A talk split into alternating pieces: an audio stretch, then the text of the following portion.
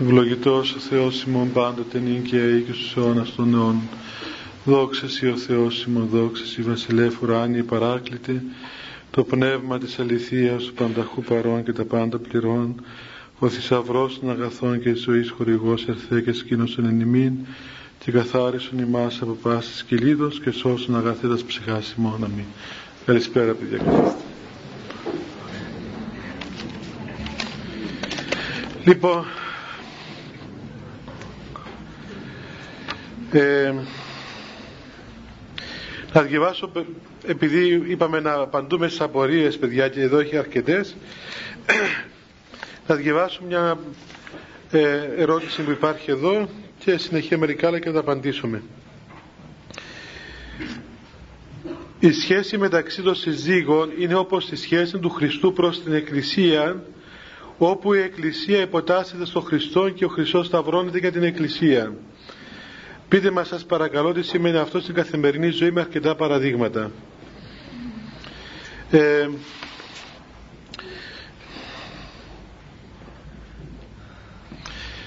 είπαμε παιδιά και την άλλη φορά ότι το υποτάσσομαι, υποτάσσεται η γυναίκα στον άνδρα ή υποτάσσομαι εγώ σε έναν άλλον άνθρωπο ή υποτάσσεται η εκκλησία στον Χριστό αυτή η υποταγή δεν έχει σχέση με, με αυτήν την υποταγή που εμείς νομίζουμε μέσα μας που είναι μια δουλική υποταγή η οποία ε, σκοτώνει τον άλλον άνθρωπο, τον εξαφανίζει, τον αφανίζει. Αλλά είναι μια ζωηφόρος, μια ζωοποιός υποταγή που είναι δηλαδή ε, πώς να πούμε ένωσης με την πηγή της ζωής.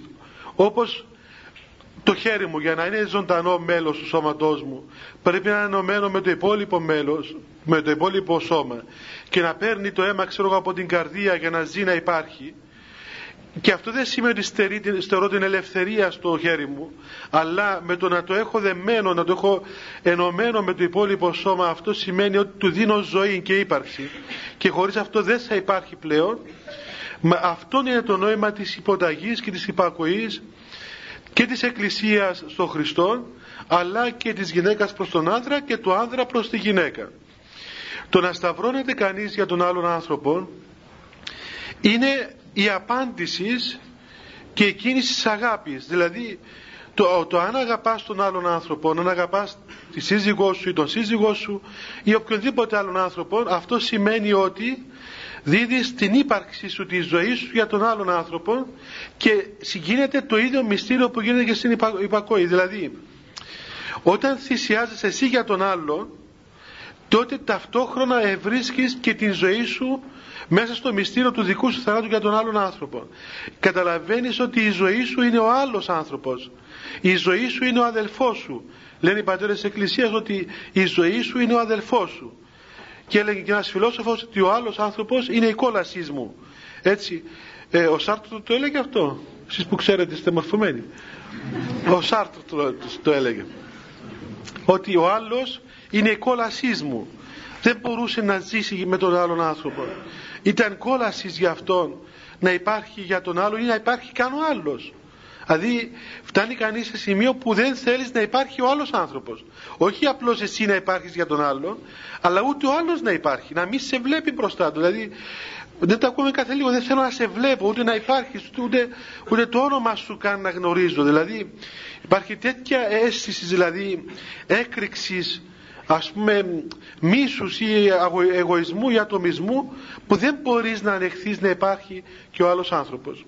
Βέβαια αυτά όλα είναι ε, καταστάσεις άρρωστες. Δεν μπορεί δηλαδή ο άνθρωπος, παιδιά, να ολοκληρωθεί σαν άνθρωπος εάν δεν θυσιάζεται εν αγάπη για τον άλλον αλλά και αν δεν υποτάσσεται πάλι εν αγάπη για τον άλλον άνθρωπο. Μέσα σε αυτή που είναι η ίδια κίνηση. Δηλαδή είναι η ίδια κίνηση, είτε υποτάσσεσαι προς τον άλλο, είτε θυσιάζεσαι για τον άλλο, ουσιαστικά είναι το ένα και το αυτό πράγμα και σου δίνει το μυστήριο της ύπαρξής σου. Μόνον έτσι καταλαβαίνεις ότι υπάρχεις και βρίσκεις το νόημα της ζωής σου. Έτσι είναι η φύση μας. Εφόσον είμαστε ε, όντα πλασμένα κατ' εικόνα Θεού και ο ίδιος ο Θεός εκορύφωσε την αγάπη Του ε, όταν εκένωσε τον εαυτό Του και θυσιάστηκε υπέρ του ανθρώπου το ίδιο πράγμα σημαίνει και για μας πλέον αυτό είναι η δική μας κίνηση κορυφώνεται η, η ολοκλήρωση της υπάρξεώς μας όταν και εμείς κάνουμε αυτό που έκαμε ακριβώς ο Χριστός για μας. Αυτό γίνεται ε, στην καθημερινή μας ζωή σε ένα, ανα πάσα στιγμή. Αλλά γίνεται περισσότερο και μέσα στο γάμο όπου εκεί τα πράγματα είναι πιο δεμένα και πιο ας πούμε επίσημα. Εκεί έχεις το, τον άνθρωπο που είσαι μαζί του τον σύζυγό σου την σύζυγό σου είσαι μαζί ε, είσαστε ένα πλέον ένα σώμα και υπάρχουν ακόμα και τα παιδιά τα οποία ε, έρχονται σαν αποτέλεσμα αυτής της ένωσης αυτών των δύο ανθρώπων. Είναι ο καρπός αυτής της αγάπης ο καρπός της σχέσης. Δεν σημαίνει βέβαια ότι ένας άνθρωπος μια οικογένεια έναν ανδρόγυνο που δεν έχει παιδιά δεν ολοκληρώνει τις σχέσεις. Όχι. Δεν έχει καμιά σημασία παιδιά ίσως αυτό το πράγμα. Είναι μια παρηγοριά, μια παραμυθία τα τέκνα τα παιδιά αλλά δεν σημαίνει ότι οι άνθρωποι οι οποίοι παντρεύονται και δεν κάνουν παιδιά αυτοί οι άνθρωποι δεν έχουν ολοκληρώσει το σκοπό του γάμου τους. Δηλαδή πρέπει κανείς να καταλάβει πολύ καλά ότι όταν παντρεύεται όταν παντρεύεσαι μια γυναίκα δεν την παντρεύεσαι για να κάνεις παιδιά διότι δεν είναι μια μηχανή που κάνει παιδιά η γυναίκα αυτή. Και όταν κάνει τα παιδιά πλέον τη βάλεις ξέρω εγώ στον τουλάπι και εσύ κοιτάς τα παιδιά τα οποία έκαμε. Αυτό είναι λάθος. Είναι, είναι, τραυματίζει την σχέση των δύο ανθρώπων. Πρέπει να καταλάβεις ότι ο σκοπός του γάμου σου είναι αυτή η, η ενότητα μεταξύ σου και της γυναίκας σου. Είναι να, να προχωρήσεις μαζί με τη γυναίκα σου ή στο γάμο σου με τον Χριστό η υπέρβαση, η υπέρβαση ακόμα του γάμου σου για τον γάμο με τον Χριστό χωρίς να διαλύεται ο γάμος σου. Αλλά και ταυτόχρονα πρέπει να ξέρεις ότι όσα παιδιά για κάνεις δεν πρέπει ποτέ επουδενή λόγο η γυναίκα σου να πάει στη δεύτερη μοίρα μετά τα μωρά σου. Είπαμε κι άλλη φορά ότι είναι λάθος. Πάει ο άντρας στο σπίτι και μόλις μπει σπίτι λέει που είναι τα μωρά πεθύμησά τα και τη γυναίκα που ανοίξει, του άνοιξε την πόρτα ε, το πολύ μπορεί να σε δαμέ ή ξέρω εγώ που επίσης που ε, είναι λάθος αυτό το πράγμα. Δεν μπορείς να βέβαια αν πεις σε μια γυναίκα αν πεις σε μια μητέρα ότι μήπως σε ενοχλά που ο άντρας σου αγαπά τα μωρά σου θα πει αλίμονο. Όχι δεν με, δεν με ενοχλά δεν θέλει να το δεχθεί η γυναίκα αυτό το πράγμα. Δηλαδή δεν, δεν τολμά να το διανοηθεί καν ότι ενοχλάται στο ότι ας πούμε ε, ο άνδρας έριξε το ενδιαφέρον και την αγάπη του στα παιδιά του. Γιατί είναι και παιδιά της φυσικό. Πλην όμως πρέπει να ξέρουν οι άνδρες τουλάχιστον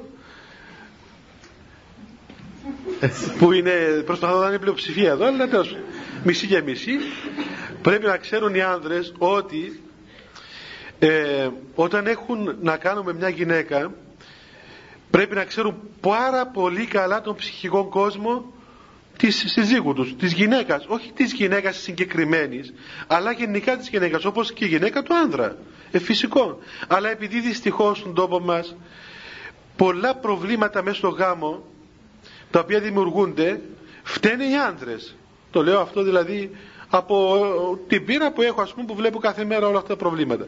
Μπορεί οι γυναίκες να κάνουν τις ανταξίες αλλά η ηθική αυτούργία αυτών των πραγμάτων είναι κατά ένα τεράστιο ποσοστό, να μην πω τώρα 90-95 ε, είναι κατά ένα τεράστιο ποσοστό οι άνδρες οι οποίοι δεν μπόρεσαν να καταλάβουν, δεν μπορούν να καταλάβουν ή δεν θέλουν ή δεν ασχολήθηκαν να καταλάβουν πως πρέπει να ζούμε μια γυναίκα. Δεν, δεν το καταλαβαίνει δεν υποπτεύεται καν. Δεν μπορεί να υποπτευθεί πως σκέφτεται αυτή η γυναίκα του. Γιατί δεν ξέρει τι σημαίνει γυναίκα. Δεν ασχολήθηκε, δεν έκατσε ποτέ να ασχοληθεί με τον ψυχικό κόσμο της γυναίκας του ή της γυναίκας γενικά. Και βέβαια γι' αυτό εντάξει είναι και ο τρόπος που παρουσιάζουν τα πράγματα και ο τρόπος που σερβίρονται και ο τρόπος που εμφανίζονται και διαφημίζονται μέσα στην, στην καθημερινή μας ζωή που φεύγει η πραγματικότητα ότι η γυναίκα αυτή είναι ένας ολόκληρος κόσμος. Είναι ένας άνθρωπος που έχει μέσα δεδάλους η ψυχή της όπως και του άνδρα το ίδιο. Και δεν είναι εύκολο ούτε μπορείς εύκολα να ανοιχνεύσεις τον άλλον άνθρωπο. Και παραμένει κανείς στα εξωτερικά στοιχεία. Τέλος πάντων, μην τα, τα λέμε τώρα, όλοι τα καταλαβαίνετε και όλοι τα ξέρετε και όλοι τα βλέπετε. Και τελικά γίνεται ας πούμε ένα αντικείμενο ο άλλος άνθρωπος. Ε, βέβαια, άμα γίνει αντικείμενο, κάποια στιγμή θα θελήσει να υπάρξει ως άνθρωπος. Και θα πει ότι κοίταξε, δεν θέλω πλέον να είμαι αντικείμενο σε σένα. Ούτε για τα μωρά σου, ούτε για οποιοδήποτε ορέξει σου. Θέλω να αισθάνομαι άνθρωπος. Και όταν βρεθεί κάποιος άλλος άνδρας που δώσει σημασία σωστή σε αυτήν τη γυναίκα και της δώσει να αισθανθεί ότι είναι άνθρωπος, τότε βέβαια αρχίζουν οι κλειδονισμοί και τα άλλα προβλήματα τα οποία ας πούμε επακολουθούν το ένα το άλλο. Και να ξέρετε παιδιά, να ξέρουν οι άνδρες τουλάχιστον, ότι η γυναίκα είναι γυναίκα και στα 20 της και στα 30 της και στα 40 της και στα 70 της και στα 80 της και στα 100 της που ποτέ βέβαια δεν είναι πάνω από 30 αλλά έστω και αν ας πούμε μετρέται ο χρόνος τόσο δεν έχει καμιά σημασία. Όμως να ξέρετε παιδιά ότι πάντοτε οι γυναίκες λειτουργούν με τον δικό τους τρόπο. Και αυτό είναι δεδομένο από τον ίδιο τον Θεό. Είναι η δημιουργία της γυναίκας έτσι γιατί η γυναίκα είναι μητέρα έχει μια λεπτότητα έχει, ο ψυχικός κόσμος είναι τεράστιος στη γυναίκα γιατί έτσι λειτουργεί μέσα στη φύση. Η παρουσία της γυναίκας είναι μια άλλη νότα ας πούμε μέσα στην ίδια τη φύση. Και ξέρετε παιδιά ότι ε, εγώ δεν θέλω ποτέ μου να μιλήσω για τις γυναίκες για να μην με, με παρεξηγήσουν κιόλας ας πούμε. Ε, δεν σου πούν τι πάθαινε αυτός και μιλάει για τις γυναίκες δηλαδή, και βέβαια και να μην πάρω και λίγο πάνω τους αλλά ίσως έπρεπε να βρεθεί κάποιος άλλος εκτός που μένα να σας μιλήσει κάποια φορά για, τις, για, για τη σημασία του γυναικείου στοιχείου της γυναικείας ύπαρξης μέσα στην όλη δημιουργία έτσι, στην όλη δημιουργία. Ε, δηλαδή τι, τι, πώς δρά και πώς λειτουργεί ας πούμε το γυναικεία ύπαρξης σε όλα τα επίπεδα του ανθρώπου και ακόμα και σε όλες τις μορφές δηλαδή της ε, κοινωνικότητας ότι δράμε ένα πολύ διαφορετικό τρόπο με έναν τρόπο να πούμε ε, καταλυτικό να το πει κανείς. σαν καταλήτη σε πολλά πράγματα αρνητικά τα οποία εκπέμπουν ε, άλλες καταστάσεις ε, ελπίζω να μην πω στον πειρασμό να σας πω περισσότερα καμιά φορά αλλά ε, είναι σημαντικό και αυτό το πράγμα δεν είναι τίποτα το κακό. Είναι, είναι μία μελέτη μια σωστή μελέτη της δημιουργίας του Θεού. Όπως, όπως μελετούμε τα πάντα μέσα στη δημιουργία του Θεού και βλέπουμε πως ο Θεός τα έκανε τα πάντα εν σοφία. Ε, πολύ περισσότερο χρειάζεται μελέτη ο ίδιος ο άνθρωπος και βιολογικά και ψυχικά και πνευματικά και από πάσα άποψη. Και ο άνδρας και η γυναίκα. Και να βλέπει κανείς με πόση σοφία ο Θεός. Έκαμε τα πράγματα κατά τέτοιον τρόπο ώστε κάθε ένας να διατηρεί την ιδιαιτερότητά του και να συμπληρώνει ο ένας τον άλλο σε μια θαυμαστή αρμονία και ισορροπία που παράγει αυτή η ισορροπία αυτήν όλη να πούμε την μελωδία τροποντινά να πούμε έτσι στο ρόλο της μουσικής του σύμπαντος την αρμονία και την ησυχία που ο Θεός δημιούργησε τα πάντα μέσα σε αυτόν τον κόσμο. Οπότε πρέπει να ξέρει κανείς ότι όταν έχεις να κάνεις με έναν άλλον άνθρωπο είτε λέγεται άνδρας είτε λέγεται γυναίκα πρέπει πάνω απ' όλα να μάθεις να τι είναι αυτό το αντικείμενο με το οποίο έχεις να κάνεις. Δηλαδή εάν θα, θα γίνεις θηροδαμαστής δηλαδή θα ασχοληθείς μια φορά ε, έτυχε να γνωρίσω στο Άγιον Όρος κάποιον ο οποίος ήρθε από την ε, ε, Αφρική Έλληνας, Κύπριος και είχε σαν επάγγελμα να εξημερεύει λιοντάρια. Τι δουλειά κάνεις γεια μου; Λέει θύριο δαμαστής λιονταριών. Ε νόμιζα ένα αστείο που μου λέει γέλασα ας πούμε στην αρχή ε, το ξαναρωτήσαμε. Μας πήγε τα λιοντάρια και θυμήθηκα στα, στα τσίρκα θυμάστε που αν είναι το λιοντάρι το κεφάλι του βάλει το, το, το, στόμα του βάλει το κεφάλι του μέσα. Λοιπόν και του λέω καλά είναι επιστήμη αυτό το πράγμα λέει ναι είναι επιστήμη είναι επιστήμη το πως θα πάεις ας πούμε σε ένα κλουβί μαζί με ένα λιοντάρι. Πρέπει να μελετήσεις το λιοντάρι να μάθεις όλο, όλων των οργανισμών του ας πούμε και το ψυχικό του κόσμο ας το πούμε έτσι δηλαδή πως λειτουργεί ένα λιοντάρι; Πρέπει να κάνεις μια σοβαρή μελέτη για αυτόν τον ζώο ώστε να μπορέσεις μετά να ζήσεις μαζί του. Ε, λέει κανείς άμα να ζήσεις με ένα λιοντάρι μέσα σε ένα κλουβί πρέπει να τόση μελέτη. Πόσο μάλλον με μια γυναίκα δηλαδή να ζήσεις.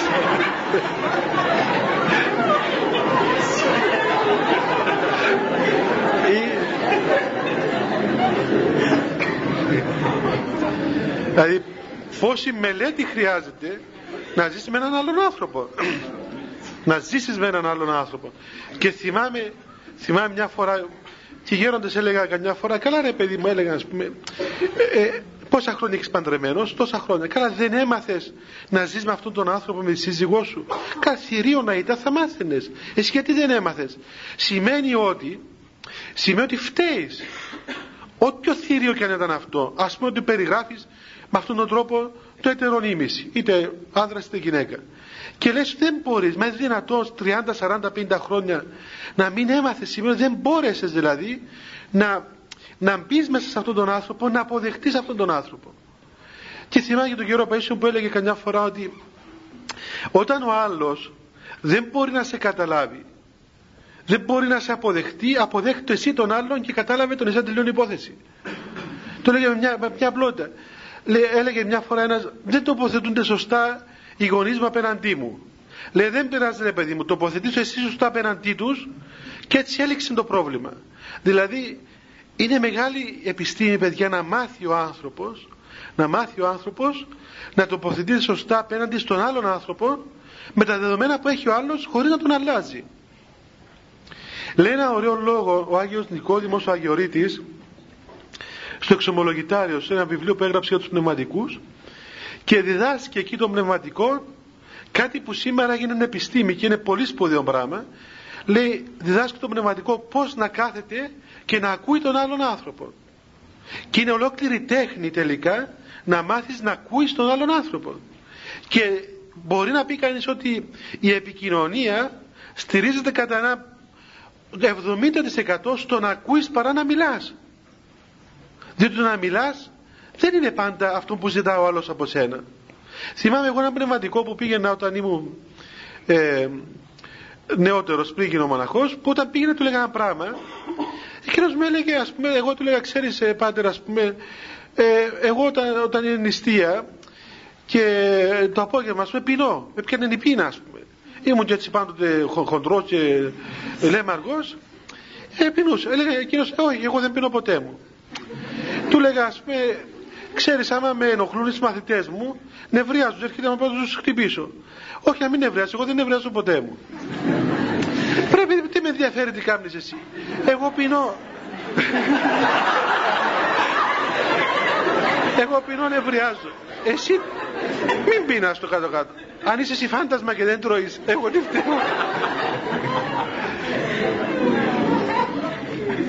Θέλω να πω ότι δεν μπορούσε να ακούσει αυτός ο άνθρωπος. Δεν μπορούσε να με ακούσει. Του έλεγα ένα πράγμα, μου έλεγε τι κάνει εκείνος. Δηλαδή δεν εκαθόταν να, να ακούσει το, το δικό μου ας πούμε προβληματισμό. Επειδή εκείνος ήταν λελειμένο ας πούμε μέσα του, τέλειωσε. Είναι μεγάλη και είδα παιδιά μετά ας πούμε στους γέροντες και στους πατέρες πόση τέχνη είχαν στο να ακούν τον άλλον άνθρωπο. Εκάθονταν και άκουγαν ώρες ολόκληρες. Άκουγαν εδέχονταν τον άλλον άνθρωπο. Πολλές φορές δεν απαντούσαν τίποτα τίποτα. Έλεγα μια ευχέ ο Θεός για να σε φωτίσει ας πούμε. Αλλά έφευγες αναπαυμένος και νόμιζες ότι ε, σου έλυσε τα προβλήματα σου. Και του έλεγες ευχαριστώ για τη βοήθεια τι λέγαμε ποια βοήθεια η μόνη βοήθεια του καθόταν ας πούμε δύο ώρες και, και άκουγε. 8-10 ώρες έτυχε φορές να δω το γέροντα να κάτσει 8 ώρες με έναν άνθρωπο. Και 8 ώρες να ακούει να μην λέει τίποτα. Και λέει ο Άγιος Νικόδημος πρόσεξε λέει ώστε όταν θα σου μιλήσει αυτός που εξομολογείται ό,τι και αν σου πει να μην κάνεις τίποτα ούτε τον παραμικρό μορφασμό ότι ας πούμε αηδίασες για αυτό το πράγμα που σου είπε ή ότι τρόμαξες ή τέλος πάντων ότι απεδοκίμασες αυτό το πράγμα γιατί είναι φυσικό έρχεται το άλλος σου λέει να πάμε εκεί ας πούμε ξέρω εγώ σκότωσα τον άντρα μου ας πούμε ε, ε, τι θα πεις ε; έτσι ή Τα, τα ακούει κανείς, παιδιά, μην τρομάζετε. Στην εξομολόγηση ακούει κανείς τα πάντα, ας πούμε. Καμιά φορά μάλιστα υπάρχουν άνθρωποι που τα λένε, ας πούμε, τελείως δηλαδή ομά, όπως λέγονται στο πεζοδρόμιο. Τι θα του πεις, ξέρω πιο ευγενικά παρακαλώ. Θα του πεις, άστο να, θα τα πει όπως τα καταλαβαίνει, όπως τα ζει, όπως τα αισθάνεται. Καμιά φορά μέσα στην ε, ε, ένταση των γεγονότων που ζουν οι άνθρωποι, πότε τα, τα, τα, μιλούν και τα περιγράφουμε έντονα. Έτσι, δηλαδή βλέπεις ακόμα μπορεί να, να τα ξαναζούν ας πούμε τα πράγματα εκείνα. Πρέπει δηλαδή όταν έχεις μαζί σου κάτι να, να, να, έχεις, να επικοινωνήσεις με τον άλλον άνθρωπο πρέπει να μάθεις αυτήν την τέχνη. Να δέχεσαι τα πάντα και να αφήνεις τον άλλος σου μιλά ελεύθερα. Να μην αισθανθεί τίποτα. Και μάλιστα λέει ο Άγιος Νικόδημος ότι φέρει ένα παράδειγμα. Δεν ξέρω αν ισχύει αυτό αλλά ήταν της εποχής του. Όπως λέει όταν το ελάφι είναι να γεννήσει εάν συμβεί ο παραμικρός θόρυβος τότε αναστέλει τη λειτουργία της κοίησεως και μπορεί να πεθάνει και αυτός και το, και το μόνο το, το παιδί του ας πούμε έτσι, η ελαφίνα. Γιατί έγινε ένας θόρυβος και αν, αν, αν, ανέστελεν όλες τις λειτουργίες του, του τοκετού. Πρέπει και εσύ λέει πνευματική να προσέξεις πολύ ώστε το έρχεται ο άλλος και τρόπον την σαν να γεννάς, σαν να έχει τις οδύνες εκείνες του πόνου, του τοκετού, να σου πει μια αμαρτία του. Το βλέπεις, πονάει ο άλλος, δεν μπορεί να το πει, ας πούμε. Ντρέπεται, ο, οδυνάται, ίσως ένα πράγμα το οποίο το απόθυσε μέσα στην ψυχή του. Και δεν θέλει να το βγάλει, ας πούμε, και το, το, το, βιώνει έντονα. Εάν εσύ εκείνη την ώρα αισθανθείς μια δυσφορία, αν βήξεις ή ξέρω εγώ ταράξεις ή, ή κοιτάξεις το ρολόι και κατάλαβες ότι έκαμες έτσι και στο ρολόι, πάει. Δηλαδή εκόπηκαν όλα, ας πούμε μπορεί να κοπεί και να, να μην επιλέξει. Να σηκωστεί να φύγει, να πει συντάξει, σου πει δύο πράγματα και να φύγει. Και είναι τέχνη, είναι υπόθεση δηλαδή και οι πατέρες της Εκκλησίας μέσα στη σοφία τους μίλησαν και δίδαξαν αυτήν την τέχνη στο να μάθεις να ακούεις αλλά πως θα ακούσεις παιδιά και να πάμε στον προηγούμενο των πνευματικών των καημένων που δηλαδή πήγαινε εκεί πέρα και δεν με άκουγε και έλεγε τα δικά του γιατί πάντα εξάζαν τον εαυτό του. Μόνο ο άνθρωπος ο οποίος ευγήκε από τον εαυτό του και έδωσε τον εαυτό του για τον άλλον άνθρωπο εκένωσε εαυτόν όπως ο ίδιος ο Χριστός. Και δεν φτάνει που ο Χριστός εκένωσε εαυτόν αλλά μορφή δούλου λαβών. Έγινε δούλος όπως εμάς. Έγινε όμοιος με εμάς κατά πάντα. Και έτσι μπόρεσε να μας καταλάβει έγινε ομοιοπαθής με εμάς και μπόρεσε να μας καταλάβει ο, το ίδιο πράγμα οφείλει και ο πνευματικός να κάνει όταν έχει να ακούσει έναν άλλον άνθρωπο, δεν πρέπει να κρίνει με τα δικά του δεδομένα. Όταν κάτσω εγώ να κρίνω με τα καλογερικά δεδομένα τα δικά μου και με την ηλικία τη δική μου, τότε πάνε όλοι ας πούμε και πώς να πούμε. Ε, πρέπει να σπουδάξουμε όλους με τι κλωτσέ απ' έξω. Ε, αλλά πρέπει να καταλάβεις τον άλλον άνθρωπο πού βρίσκεται, πώς κινείται, πώς σκέφτεται, τι δυνάμεις έχει. Το ίδιο πράγμα και μέσα στο γάμο, παιδιά. Πρέπει να καταλάβεις τον άλλον άνθρωπο. Πρέπει να εξέρθεις του εαυτού σου και να κάτσεις να ακούσεις. Να κάθεσαι να ακούς τον άλλον άνθρωπο. Και όταν σου μιλά και σου κρύει τον κόδωνα του κινδύνου με τον δικό του τρόπο ή με τον δικό της τρόπο πρέπει όχι απλώς να ακούς αυτά που σου είπε αλλά εάν είσαι επιστήμονας πρέπει να καταλάβεις ότι η γυναίκα πίσω από αυτό το άρχισες και που ήσουν και γύριζες κρύβονται πολλά άλλα πράγματα. Ότι με παραθεωρείς δεν μου δίνεις σημασία δεν με προσέχεις δεν είμαι για σένα πλέον τίποτα που δεν μπορεί να σου τα πει κατάμουτρα θα σου τα πει άλλη ώρα βέβαια όταν θα είναι αργά. Όταν θα πάει να δικαιολογηθεί και θα αμυθεί εκείνη την ώρα για τυχόν ας πούμε πρόβλημα εκείνη την ώρα θα αμυθεί και θα σου τα πετάξει όλα κατάμουτρα αλλά πριν γίνει αυτό θα πει ένα πράγμα το οποίο πίσω από εκείνον κρύβεται άλλον και ίσως και πίσω από το άλλον άλλον. Και πρέπει ο άνδρας να μάθει την ψυχολογία των ψυχικών κόσμων αυτών ώστε να διεισδύσει και να μην σταθεί στο φαινόμενο αλλά πίσω από το φαινόμενο να καταλάβει όπως λέει η θεολογία το νοούμενο αυτό που εννοεί και να καταλάβει ότι δεν είναι ευρεία επειδή έκατσε στον καφενέ αλλά αισθάνεται ότι είναι παραμελημένη ότι δεν την κοιτάζει ή ξέρω εγώ χίλια δύο πράγματα. Είναι ανάγκη παιδιά να μάθει ο άνθρωπος. Για να μάθει σωστά για να ακούει σωστά για να επικοινωνά σωστά πρέπει να χτίσεις αυτήν τη σχέση σου πάνω στην πραγματική ταπείνωση που ταπείνωση σημαίνει εξέρχεσαι του εαυτού σου και δίδεσαι στον άλλον άνθρωπο εξ ολοκλήρου. Αυτό είναι η τέχνη του γάμου. Είναι, είναι η πιο μεγάλη τέχνη. Να μάθεις να ζεις σωστά με τον άλλον άνθρωπο. Ούτε να τον ρουφήσεις ούτε να σε ρουφήσει ούτε να σας ρουφήξουν άλλα πράγματα. Είτε αυτά λέγονται ακόμα και τα παιδιά. Είναι φοβερό λάθος είναι τραύμα στις σχέσεις των συζύγων εάν ο σύζυγος απορροφηθεί και αγαπά τα παιδιά του και τα εκδηλώνει πάνω από τη γυναίκα του είναι αποδεδειγμένο και δεδομένο. Τώρα άλλα αρκετά παραδείγματα λέει εδώ. Τι παραδείγματα ρε παιδιά πού να πάω να βρω παραδείγματα τώρα εγώ; Ε,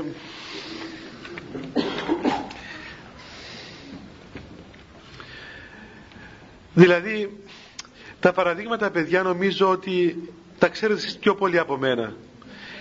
Όταν καταλάβουμε, όταν καταλάβουμε τη θεωρία αυτής της σχέσης τότε νομίζω αρχίζει κανείς σωστά να έχει μια θεωρητικά ένα σωστό υπόβαθρο και πάει μετά να εφαρμόσει αυτά τα οποία ξέρει στην πορεία του. Οπωσδήποτε θα γίνονται λάθη. Θα γίνουν λάθη, πειράματα, λάθη πολλά και πρέπει κανείς πρέπει κανείς να μάθει μέσα από τα λάθη του. Δεν γίνεται διαφορετικά. Όλοι μας παιδιά μαθαίνουμε μέσα από τα λάθη μας. Είναι μεγάλη υπόθεση να κάνει λάθη ο άνθρωπος. Πρέπει να κάνουμε λάθη. Εθιμούμε τον κύριο Πέσιο που έλεγε αφήστε τον να κάνει λάθη. Έλεγαν για κάποιον ηγούμενο που ήταν νεαρός στην ηλικία. Και άλλα γεροντέ και είπε μα θα κάνει λάθη. Αφήστε τον να κάνει λάθη. Πρέπει να κάνει λάθη. Δεν γίνεται να μην κάνει λάθη. Πώς θα μάθει δηλαδή. Πώς θα μάθει αυτός ο άνθρωπος. Πρέπει να κάνει τα λάθη του. Και εμείς θα κάνουμε τα λάθη μας. Δεν πρέπει να, να τρομάζουμε ούτε όταν κάνουμε εμείς λάθη, ούτε όταν κάνει ο άλλος άνθρωπος λάθη. Το λάθος είναι ένα πάρα πολύ ωραίο λίπασμα το οποίο βοηθά να αναπτυχθεί το δέντρο. Φτάνει να αντιμετωπίζουμε σωστά τα λάθη μας. Να έχουμε την ταπείνωση πρώτον, να μην μας συντρίβουν τα λάθη. Έτσι να μην είμαστε σκληροί οπότε κρακ και να κοβόμαστε πώς, λέει το, πώς το λέει το κράκ του, του χρηματιστηρίου. Ναι το κράκ, το κράκ αυτό του που φοβούνται όλοι μήπως είναι το κράκ που ακούω και εγώ δεξιά και αριστερά. Λοιπόν αυτό το, το, το την ταπείνωση το να λυγίζει ο άνθρωπος το να μαθαίνει να, να, να λυγίζει μέσα από το λάθος του να το αποδέχεται ακόμα να ευχαριστεί και για το λάθος αυτό που έκαμε να το αξιοποιεί πνευματικά είναι μεγάλη υπόθεση να μάθουμε παιδιά να αξιοποιούμε πνευματικά τα λάθη μας, τις αμαρτίες μας. Μάλιστα, πρέπει να, να το πω, πρέπει να κάνουμε αμαρτίες. Δεν στέκει αυτός ο όρος. Όμως, επειδή έτσι αλλιώς κάμνομαι, είτε πρέπει είτε δεν πρέπει τις κάμνομαι. Λοιπόν, τουλάχιστον να μάθουμε να αξιοποιούμε σωστά και τις αμαρτίες μας. Και τι σημαίνει αυτό; Όταν κάνεις ένα λάθος, ένα, ένα, μια αμαρτία, μια πτώση, τότε εάν ας πούμε το δεις εγωιστικά θα σε πιάσει η κατάθλιψη, θα σε πιάσει ας πούμε ή, ή, ή το, να, το, να, να, να σκληρηθείς και να αντιδράσεις. Δεν είναι έτσι. Ο άνθρωπος ταπεινός αποδέχεται την αμαρτία όπως έλεγε ο προφήτης Δαβίδ «Ιδού την ανομία με εγώ γινώσκω και η αμαρτία με ενώπιό μου εστί διαπαντός. Σύ μόνο ήμαρτον και το πονηρό ενώπιον σε πίεσα» λέει στον Θεό. «Ορίστε έκαμα την αμαρτία μου». Και τι αμαρτία έκαμε; Έκαμε, σκότωσε και άνθρωπο και πήγε και με την γυναίκα του. Και ποιος; Αυτός ο μέγας προφήτης που ήταν προφήτης του Θεού, όχι εμείς, αυτός που ήταν μέγας Άγιος. Και ο ίδιος ο Θεός είπε ότι σαν τον Δαβίδ δεν βρήκα άλλον. Έβρω Δαβίδ τον του Ιεσέ άνδρα κατά την καρδία μου λέει ο Θεός. Ήβρα τον Δαβίδ τον γιο του Ιεσέ άνθρωπο ο οποίος είναι όμοιος με μένα με την καρδιά μου. Είναι σαν και εμένα αυτός ο άνθρωπος. Ε αυτός ο άνθρωπος έκαμε και φόνο, έκαμε και μοιχεία με τον χειρότερο τρόπο. Και όταν συνετρίβηκε μέσα στην αμαρτία του τότε ήβρε το κουράγιο να σταθεί μπροστά στον Θεό και να αξιοποιήσει πνευματικά την πτώση του και να ανέβει για της πτώσεως. Αυτό είναι η Εκκλησία. Δεν συντρίβει τον άνθρωπο. Γι' αυτό παιδιά ο Θεός είναι πώς να πούμε και πάνσοφος και παντοδύναμος και πανάκαθος διότι δεν μπορεί τίποτα απολύτως να ματιώσει την αγάπη του Θεού προς εμάς. Καμιά δική μας αμαρτία. Μόνο η αμαρτία η οποία αντιμετωπίζεται με λάθος τρόπο. ό,τι και αν γίνει και ο μεγαλύτερος εγκληματίας να γίνεις μπορείς αυτήν την, την εγκληματικότητά σου να την αξιοποιήσεις πνευματικά διαμέσου της ταπεινώσεως και της μετανοίας σου δηλαδή αυτό που είπε ο Χριστός ότι η τελώνε και η πόρνε προάγουσιν ημάς στην βασιλεία των ουρανών αυτό σημαίνει ότι αυτοί που θεωρούνται το έσχατο ε, κατάντημα της ανθρώπινης ας πούμε αξιοπρέπειας μπορεί να γίνει αιτία να βγουν πιο πάνω και από το μεγαλύτερο δίκαιο μες στη Βασιλεία του Θεού. Αυτά τα λέω παιδιά γιατί αυτά τα πράγματα όλα είναι βασικά κλειδιά για όλη τη ζωή του ανθρώπου. Έτσι, εάν εσύ είσαι στον εαυτό σου έτσι, τότε και όταν κάνει και ο άλλος λάθος απέναντί σου ή ο άλλος πέσει σε ένα παράπτωμα, τότε δεν κρατάς το μαχαίρι να του κόψεις το κεφάλι του. Έλα δά, σε έπιασε από αυτοφόρο έβαλαν detective, έβαλαν από τους ψήλους, πώς το του κοριούς, να, ε, να ακούν το τηλέφωνο. Έβαλα, ας πούμε, τι μου έλεγε ένας τελευταία, έβαλε, ξέρω πώς αγόρασε, πήγε και αγόρασε, ας πούμε, πόσες χιλιάδες λίρες. Να αγοράσει μια μηχανή, ξέρω εγώ παρακολουθά τη γυναίκα του. Πρέπει του λέω, μα τρελάθηκες ρε παιδί μας, πούμε. Επί τόσες χιλιάδες λίρες. Και ωραία, τι κατάλαβες. Α, και συνέλαβες τη γυναίκα σου από αυτοφόρο και τη φωτογράφησες και την ηχογράφησες και όλα αυτά τα πράγματα. Ε, και τι έγινε δηλαδή. Και τι έγινε δηλαδή. Ε, εσύ νομίζεις ότι με αυτόν τον τρόπο δηλαδή τώρα δικαιώθηκε εδικαιώθηκες εσύ και, και είναι ένοχος πλέον κατά πάντα και για πάντα η σύζυγός σου; Ποιος θα σε δικαιώσει; Και από ποιος ζητάς δικαίωση; Δεν καταλαβαίνεις ότι εσύ φταίεις για όλα αυτά τα πράγματα; Και αυτό που μπήκαμε ήταν φόρος βλακείας πήγε τα λεφτά σου χαμένα διότι δεν κατάλαβες ότι έχεις τεράστια ανενοχή σε αυτή την υπόθεση. Και στο κάτω κάτω εάν αγαπάς πραγματικά τον άλλον άνθρωπο όπως λέεις τότε πως μπορείς να τον αποκεφαλίσεις έστω και τώρα που έπεσε. Μα εδώ σε θέλω να φανείς. Έτσι, εδώ σε θέλω. Έλεγε ένα γεροντάκι στο Αγιονόρος σε ένα πνευματικό αυστηρό που έδιωχνε από την άκρα του λέει άκουσε παππούλη το να πετάσεις έξω από το ξεμολογητάριο είναι εύκολο πράγμα. Το τους κρατάς μέσα είναι το δύσκολο.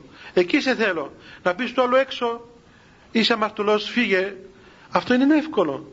Το πως τον πιάνεις αυτόν και τον κρατάς εκεί και να ξανάρθει, να ξανάρθει και στο πέρασμα των πολλών χρόνων να μπει μέσα στην εκκλησία αυτό είναι το δύσκολο. Λοιπόν και εσύ κύριε άνδρα το να πετάξεις τη γυναίκα σου είναι πάρα πολύ εύκολο πράγμα έτσι, σήμερα που έχουμε και τα δικαστήρια αυτά τα οικογενειακά, τα λεγόμενα, τα οποία είναι η προσυπεράσπιση της οικογένειας, δηλαδή για να διαλύσει το γάμο σε δυο μήνες να μην ταλαιπωρείσαι. Ε, λοιπόν, πολύ εύκολο. Τη δυσκολία και αν είσαι άνδρας πραγματικός και, και ο στήλος του σπιτιού και κεφαλή του σπιτιού, σε θέλω να φανείς εκεί. Πώς σε αυτήν την ώρα, πώς μπορείς να κρατήσεις το σπίτι σου σε αυτήν την ώρα και πώς μπορείς να θεραπεύσεις την σύζυγό σου σε αυτήν την ώρα που έπεσε. Άσε που έχεις πέσει και εσύ χιλιάδες φορές πριν, αλλά δεν είχε αυτή τη δυνατότητα να βάλει τους κοριούς και τους ψήλους να σε κυνηγούν και να σε πιάσουν. Και του ρωτάς, καλά εσύ, εσύ παιδί μου δεν έκαμες έτσι; Κατά 99% τα έχουν κάνει βέβαια. Ε, δεν είναι παιδιά, δηλαδή θέλω να πω ότι όταν φύγουμε από το σωστό νόημα και μέσα στο γάμο, τότε γίνονται όλα τα αστεία και τα τραγικά πράγματα τα οποία γίνονται κάθε μέρα. Και έρχεται ας πούμε ο άλλος και δεν δέχεται, δεν θέλει να αποδεχθεί το λάθος του άλλου ανθρώπου. Ε, μα τότε τι σύζυγος είσαι δηλαδή; Δηλαδή πώς μπορείς να, να πιστέψεις ότι αγαπάς τον άλλον άνθρωπο τη στιγμή που δεν δέχεσαι το λάθος του; Ή τη στιγμή που δεν καταλαβαίνεις ότι ο άλλος εσυνετρίβηκε ρε παιδί μου πούμε. Τι περιμένεις τώρα από αυτόν τον άνθρωπο; δεν μπορεί να καταλάβει δηλαδή. Δεν μπορεί να σταθεί. Είναι, είναι τραγικό παιδιά ας πούμε να, να, να βλέπεις ανθρώπους 15, 17, 20 χρόνια παντρεμένοι και να μην κατάλαβαν ποτέ ο τον άλλο. Και να μην κατάλαβε εντάξει τι γίνεται τώρα σαν να πέφτει ο άλλος από τον 8ο όροφο έτσι έγινε χίλια κομμάτια ας πούμε είσαι από αναπνέει και εσύ πάει σου λέω από πάνω, σήκω γρήγορα και περπάτα. Ωραία, αφού ε, συνετρίβηκε, έπεσε, έπεσε από εκεί πάνω κάτω. Έσπασε τα πόδια της στα χέρια της. Δεν φτάνει που έπεσε, έγινε και ρεζίλη. Δηλαδή, ε, την εγκατέλειψε και ο εαυτός της ακόμα. Και απαιτάς τώρα από αυτήν την γυναίκα μια, σε μια μέρα μέσα να βρει τον εαυτό της και να σου πει ότι ωραία σήμερα από αυτή τη στιγμή εγώ είμαι δίπλα σου και με σύζυγό σου και δεν ξανασκέφτομαι τον άλλο. Τα πράγματα δεν λέγονται, δεν, στε, δεν στέκουν, δεν ζητούνται από τον άλλον άνθρωπο. Σημαίνει ότι δυστυχώς για τόσα χρόνια δεν κατάλαβες καθόλου τη γυναίκα σου, δεν κατάλαβες τον άντρα σου, δεν κατάλαβες τι σημαίνει αυτός ο γάμος. Αλλά πώς θα καταλάβει κανείς παιδιά όταν όλες οι προϋποθέσεις του γάμου είναι άρρωστες. Αυτό είναι το μέγα μας πρόβλημα. Ήμουν σε ένα ε, συνέδριο αυτές τις μέρες κάνα συνέδριο ξέρω εγώ και κάναν ομάδες εργασίας και μαζεύτηκαν εκεί εργαστήρια ας πούμε να λύσουν τα προβλήματα μέσα σε 1,5 μέρα. Βία ξέρω εγώ στα γήπεδα, στα σχολεία στα ε, οικογένεια ναι, με τα αλκοόλ ξέρω εγώ τέλος πάντων. Και τα πορίσματα. Ήταν δηλαδή να βλέπει κανείς ας πούμε όλο, όλο το λάθος το, σε όλο το μεγαλείο. Ε, μιλήσαν περί πάντων εκτός που τον άνθρωπο Μπορεί αυτός που κάνει τα λάθη είναι ο άνθρωπος. Δεν είναι ούτε το γήπεδο, ούτε το σπίτι. Ε, από μόνο το γήπεδο κάνει λάθη. Δηλαδή το σπίτι από μόνο του δημιουργεί λάθη. Ο έμπορος των ναρκωτικών είναι το πρόβλημά σου. Ο άνθρωπος είναι η ουσία του προβλήματος. Θεράπευσε τον άνθρωπο, γε μου. Πιάσε τον άνθρωπο τον ίδιο. Θεράπευσε τον και μετά τα άλλα όλα αλλάζουν. Ε, όταν καλλιεργούμε και από τα παιδιά, από τα σχολεία, αυτά τα πράγματα. Και μιλούμε για χίλια δυο άλλα εκτός που το κέντρο του, του, του προβλήματος στον άνθρωπο τότε δηλαδή από εδώ καταλαβαίνει κανείς πως μετά βγαίνουν όλα λάθη. Και πολύ φυσικό βγήκε μια δεσποινίδα μια, μια πρώτα με ένας ε, δέσποινος ένας, ένας ε, μαθητής και είπε ότι η, η, πώς μπορούμε εμείς να, ε, να εμπιστευτούμε στους δασκάλους μας πονούσαν μπα στα λεφτά τους και ξέρω εγώ, έκαξαν κατηγορητήριο κατά το δασκάλο. Εθήκε και μια δασκάλα, σηκώστηκε πάνω είπε ότι Μα γιατί μας λέει αυτά τα πράγματα, ήσαν αναλώνουμε τον εαυτό μας κάθε μέρα και ξέρω και εντροπή τους να λένε αυτά τα πράγματα. Εθήκε και μια δασκάλα δικαίως. Μετά βγήκε ένας άλλος είπε, ξέρω εγώ για τον πολιτεία, βγήκε μια δεσποινής η οποία είχε το θάρρος και όταν έκανε ένα τόλμημα ε, να στραφεί κατά στην εκκλησία. Εσύ τις, τι κάνετε, ήμουν και εγώ εκεί πα στο ε, πέδρανο. Η εκκλησία δεν κάνετε τίποτα, δεν μας προσφέρετε τίποτα, δεν είσαστε για τίποτα, τίποτα ας πούμε. Λοιπόν εντάξει, δεν είμαστε τίποτα. Ούτε κάναμε βέβαια τίποτα. Να μακάρι μην κάνουμε και τίποτα. Κάνουμε και χειρότερα. Δηλαδή κάνουμε και πράγματα που είναι και πλήν ακόμα. Όχι, δεν κάνουμε τίποτα. Θα ήταν πολύ καλό δηλαδή. Καλύτερο από πολλά πράγματα που κάνουμε. ε, τουλάχιστον το τίποτα, το μηδέν, έλεγε και ένας, το μηδέn ήταν η πρώτη δημιουργική αρχή. Έτσι από το μηδέν ο Θεός κάνει τα πάντα. Οπότε άμα είσαι μηδέν είναι καλά. Κάτω από το μηδέν να, να μην είσαι. Λοιπόν, βλέπει κανείς ότι έτσι τα παιδιά αποκτούν την οτροπία να ψάχνουν λάθη και ένοχους παντού εκτός που τον εαυτόν τους και μετά τους φταίει ο, φταίει ο άλλος πάντα φταίει ο άλλος και ζητούμε το λάθος στον άλλο γιατί, γιατί δεν ασχολούμαστε με τον άνθρωπο φταίει τηλεόραση ή ξέρω εγώ τι, τι είπαν εκεί ας πούμε τηλεόραση. Να ασκήσετε επιρροή σας. Να... Πα τι είμαι εγώ και επιρροή μου, τι είμαι πρόεδρος Δημοκρατίας, είμαι. ή ξέρω εγώ. Εδώ ούτε, ούτε ο κληρίτης ο καημένος δεν μπορεί να κάνει τίποτα με τηλεόραση. Μια φορά που του είπα, μου λέει Άστα παππούλια αυτά τα πράγματα δεν κάνουμε τίποτα. Όλα αυτά τα πράγματα γιατί τα λέμε, παιδιά, έτσι να επανέλθουμε. Δηλαδή, αυτά τα λέει κανείς για να καταλάβει ότι τελικά από μια αρρωστημένη βάση βγαίνουν αρρωστημένα πράγματα.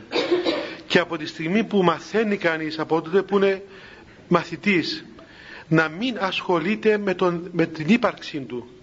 Δηλαδή βγαίνει από αυτήν την ορθόδοξη θεραπευτική που βλέπετε η Εκκλησία σου λέει ότι άστα όλα μην δικαιολογείσαι μην ψάχνεις να, να βρεις δικαιολογίες. Κοίταξε τον εαυτό σου και άσε τι έκαμε ο άλλος η τηλεόραση το, η ταινία ξέρω εγώ η εικόνα άστα εκείνα και όχι μόνο τόσο η Εκκλησία δεν σου λέει ότι κοίταξε μόνο τον εαυτό σου, πρόσεχε σε αυτό και μία τινή, αλλά ξέρεις τι λέει ακόμα πιο βαθύτερο.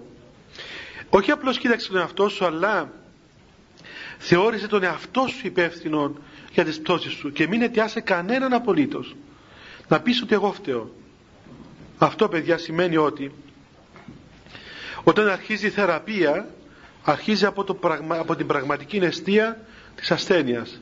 Εντοπίζεται το σώμα της ασθένειας. Και δεν ψάχνεις αλλού τις αιτίες, αλλά αρχίζεις από εκεί που πράγματι υπάρχει πρόβλημα. Και αν έχουμε ανθρώπους που είναι θεραπευμένοι άνθρωποι, τότε όλα τα υπόλοιπα μπορούν να σταθούν. Λέει κανένας καμιά φορά, θα το πω και άλλη φορά, αλλά να το πω και τώρα. Λέει, τι προσφέρει η Εκκλησία στον κόσμο; Και αρχίζει να λέει κανείς ότι προσφέρει η Εκκλησία στον κόσμο γιατί κατά τους απελευθερωτικούς αγώνες οι παπάδες ας πούμε κάμανται μάλιστα στο 21. Ή το 55 ας πούμε οι παπάδες στα κατηχητικά βγάλαν τους αγωνιστές. Όλα αυτά έγιναν πράγματι. Αλλά λέει κανείς καλά ρε παιδί μα, μα τούτη προσφορά μας. Δηλαδή η Εκκλησία υπάρχει μόνο για αυτούς τους λόγους; Ή γιατί ξέρω εγώ κατά καιρούς πέντε παπάδες κάμαν ιδρύματα ή κάμαν ξέρω εγώ οτιδήποτε άλλο και βοηθούν τον κόσμο. Δηλαδή πού είναι η ουσία της προσφοράς της Εκκλησίας; Η ουσία της προσφοράς της Εκκλησίας είναι στο ότι θεραπεύει τον άνθρωπο. Και όταν έχει θεραπευμένους ανθρώπους τότε αυτοί οι άνθρωποι, οι σωστοί, οι υγιείς άνθρωποι οι άνθρωποι οι ολοκληρωμένοι, οι θεραπευμένοι γίνονται και σωστοί οικογενειάρχες και σωστοί ξέρω εγώ κυβερνήτες και σωστοί στρατιώτες και αποκτούν και σωστή πατρίδα, αποκτούν και σωστά φρονήματα και τα πάντα πάνε σωστά. Άρα η Εκκλησία επιτελεί έργων κοινωνικών ή εθνικών ή ιστορικών όταν επιτελεί το έργο της χωρίς άλλα, άλλα πράγματα.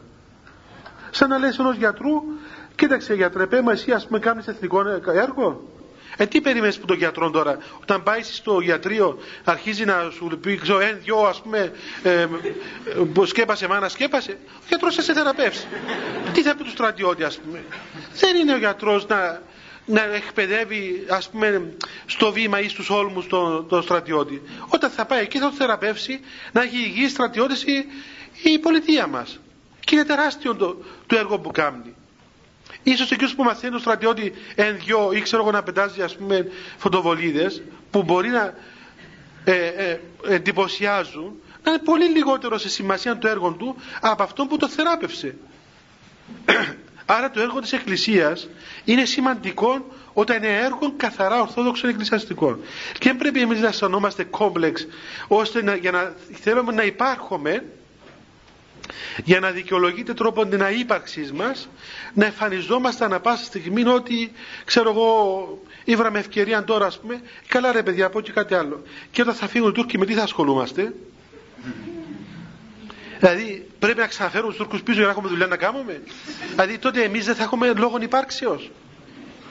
Όταν θα ελευθερωθούμε και θα γίνουμε ελεύθεροι από άκρο άκρο και θα έχουμε Τούρκους πλέον ή τέλος πάντων θα εκπολιτιστούν οι Τούρκοι και θα γίνουν καλά παιδάκια, ας πούμε. Θα είμαστε πάρα πολύ καλοί με τους Τούρκους.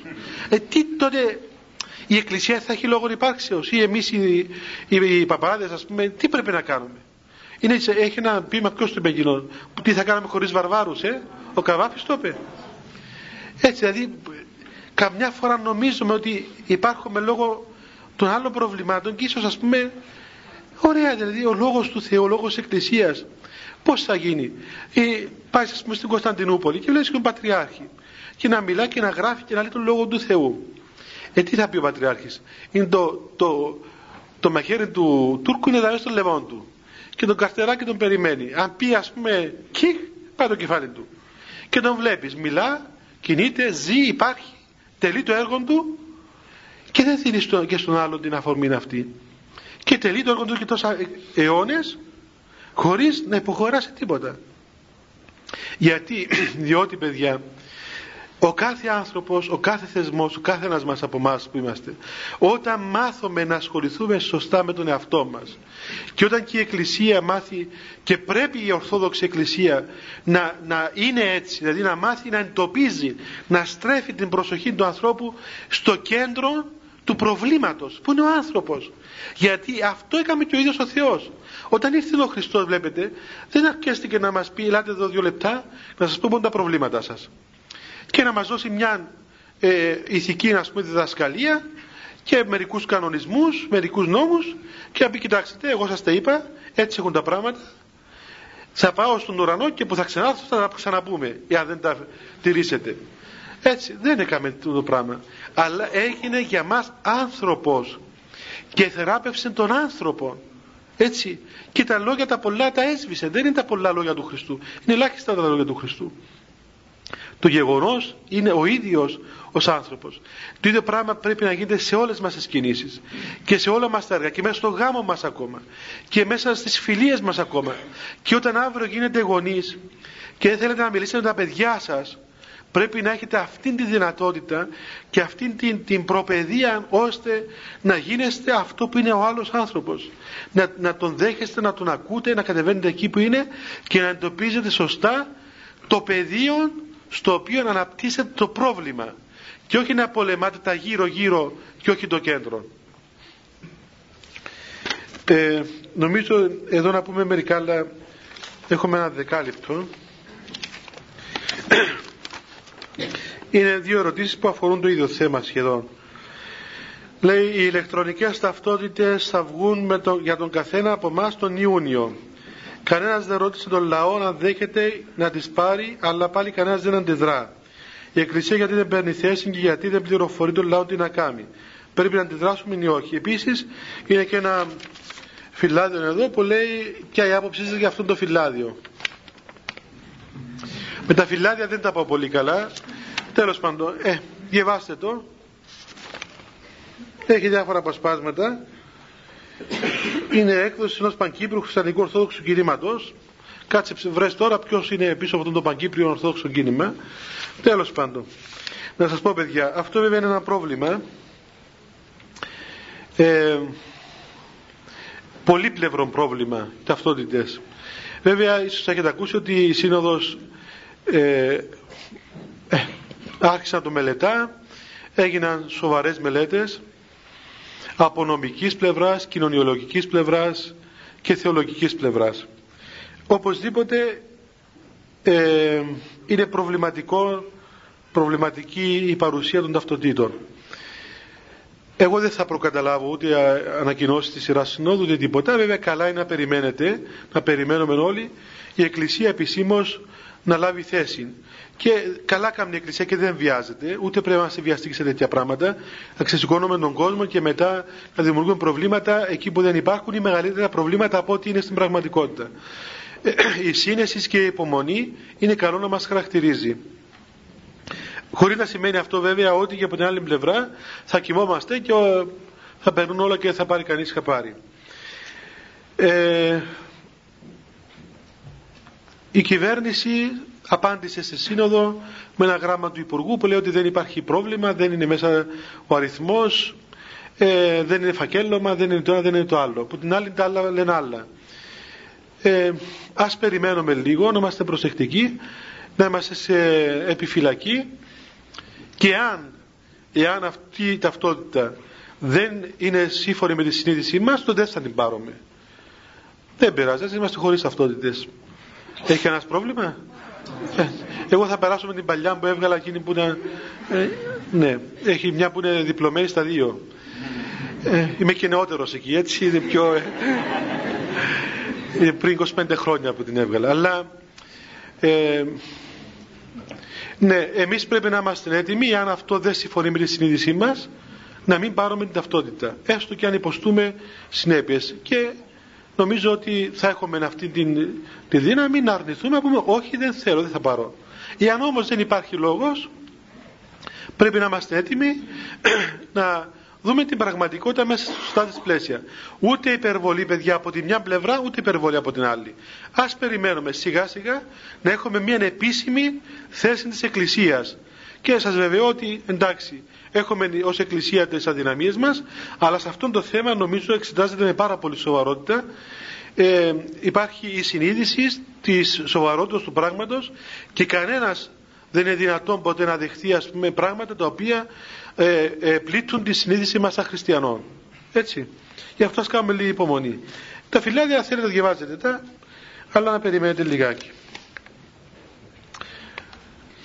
Λοιπόν, να κάνουμε προσευχή παιδιά και είμαστε στην ώρα μας ακριβής. Χριστέ το φως του αληθινών, το φωτίζον και αγιάζον πάντα άνθρωπον ερχόμενων εις τον κόσμο, σημειωθεί το εφημάς στο φως του προσώπου, είναι ένα αυτό ψωμεθα φως του απρόσιτον και κατεύθυνον τα διαβήματα εμών προς εργασία των εντολών σου, πρεσβείες της Παναχράντου σου Μητρός και πάντως των Αγίων Αμήν. Διευχών των Αγίων Πατέρων ημών, Κύριε Σου Χριστέ ο Θεός ελέησον ημάς αμήν. Καλό βράδυ παιδιά.